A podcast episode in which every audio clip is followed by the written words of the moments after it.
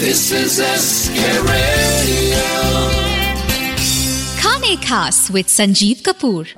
Coconut bread pudding coconut bread pudding बनाने के लिए हमें चाहिए दो कप कोकोनट मिल्क एक ब्राउन ब्रेड का लोफ तीन अंडे एक कप चीनी तीन कप होल मिल्क 16 से 18 गोल्डन एप्रिकॉट्स एक चौथाई छोटा चम्मच दालचीनी का पाउडर और मक्खन ग्रीस करने के लिए।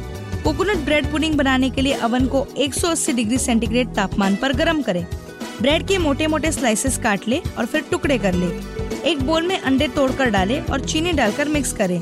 फिर डाले कोकोनट मिल्क और मिला ले। दूध डालकर मिला ले। इसमें डाले ब्रेड के टुकड़े और भिगोकर रख दें। गोल्डन एप्रिकॉट्स के चार पीस करें और डाल दें। दालचीनी का पाउडर डालें। इसे मिलाकर मिक्सचर को 15 से 20 मिनट तक अलग रहने दें। एक बेकिंग डिश को मक्खन लगा ले। इसमें ब्रेड का मिक्सचर डालकर गरम अवन में 40 से 45 मिनट तक बेक करें। कोकोनट ब्रेड पुरी गरम या ठंडा या रूम टेम्परेचर पर सर्व करें।